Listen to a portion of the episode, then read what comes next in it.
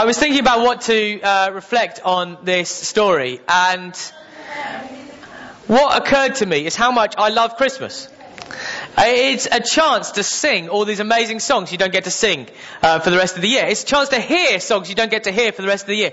Honestly think that I've heard more Wham in the last three weeks than I did in the previous 12 months. At one point, honestly, Heather and I went to Garson's farm and then to another place during the day doing our Christmas shopping. I came back and I felt like I was being stalked by George Michael. And there's only one problem with all of these seasonal songs, songs you only hear once a year or you only sing once a year.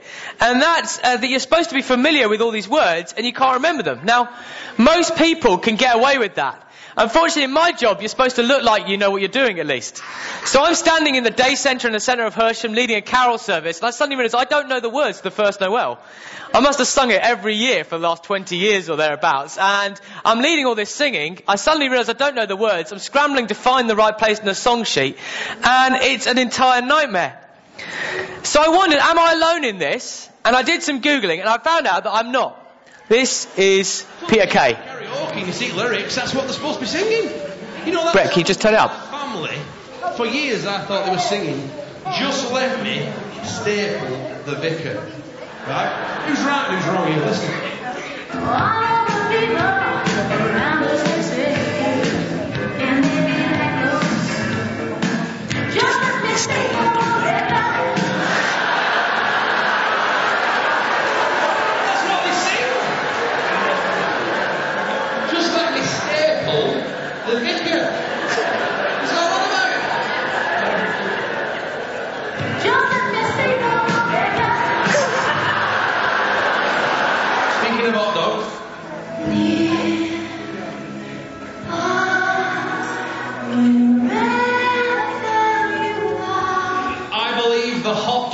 Go on.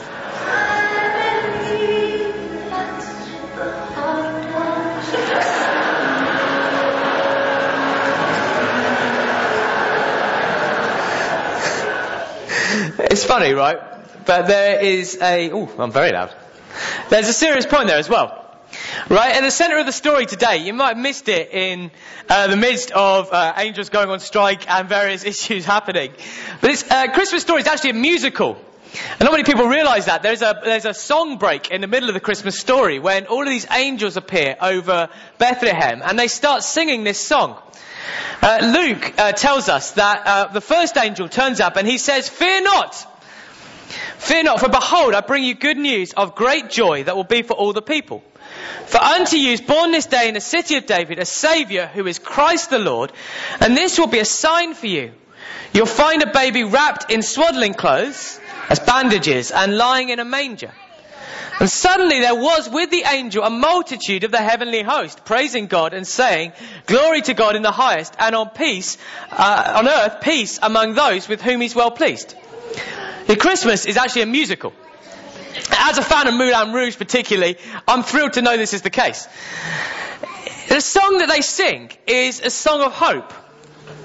At the centre of Christmas story, there is this song of hope. It proclaims that because of what's happening, there can be peace on earth and peace for the people of earth. So I was reflecting on this, and I've gone through all my usual comedy reflections about Peter Kay and George Michael, and I thought, but actually we need hope. We live in an age that needs hope. I think nothing characterizes the news so much as a sense of hopelessness. We need the hope of peace between people, between nations and tribes and political parties and families and friends. We need the hope of peace within ourselves, of something that will overcome our anxiety and our fear. We need the hope of peace with God, of an assurance of a future that does not end in darkness and death, but light and life. And yet I wonder how often, as with the Peter Kay skit, we mishear the lyrics. How often we're actually trying to staple the vicar. We want the message of peace, but we mishear how it comes. We want to know hope, but we mishear how it's received. We work and we worry and we sweat and we strive, and every time we seem to get close to peace, we find it just a little bit further out of reach. So you should listen again to the song. Promise of salvation, of hope and peace and of joy and love is not actually found in ourselves, in our efforts and our struggles. Today is born to you. Hope is found in the child. The song's about the boy of Bethlehem who would become Jesus, the prophet, teacher, and leader. It's a song that looks forward to the work he would do for us by teaching us how to live, by dying in our place, and by rising from the dead to give us new life. Let me put it this way. I think often we hear the angels singing, and we see it in the Christmas play, and we think, isn't it great? We should just do more. We should work harder. If only we tried a little bit harder. And actually, we've heard it all wrong. It isn't about what we must do. It's not even about what we can do. It's about what the child has done. The angels declare that he's come to offer peace to us, to you, and to me. He's come to offer life to us, to you, and to me. He's come to offer hope to us, to you, and to me. Now, maybe you're in a great place this year. I really hope you are. Maybe all your relationships, your heart and your spirit seem absolutely fine. That's wonderful. May it last. But maybe there are moments when you sense there's something more to life. Maybe there are moments, usually late at night, when the phone's actually turned off and we sit in quiet for a second, that we realize we were made for someone and for something. Maybe there are times when you long to be at peace with yourself or with others. Maybe there are seasons when you don't know what the future holds and you long ultimately for a hope that's real. I want to suggest in those moments that we try and remember the angel's song, but that we don't mishear it. The answer lies not within us, but within Him. If you're wondering what can I do about this, it's very well, these are nice words, Phil, and I like it because you walk around the stage when you're speaking and you do this thing with your hands that seems to illustrate your points. Can I suggest the best way to respond is to find out more this year? If someone comes to you and says, the angels come to the ten shepherds on the top of the hill and they're stand there singing and they're saying, glory to God in the highest, peace is in Bethlehem, the shepherds go to Bethlehem.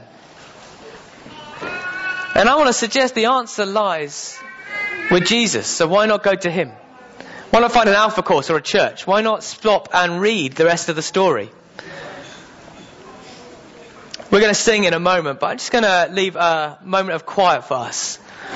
You know, Christmas Eve is a day of preparation, and preparation can be manic. And I just want to leave some space for us just to sit and be, and just see if God is speaking to anyone. And then we're going to sing a final uh, Christmas carol. Let's just be quiet.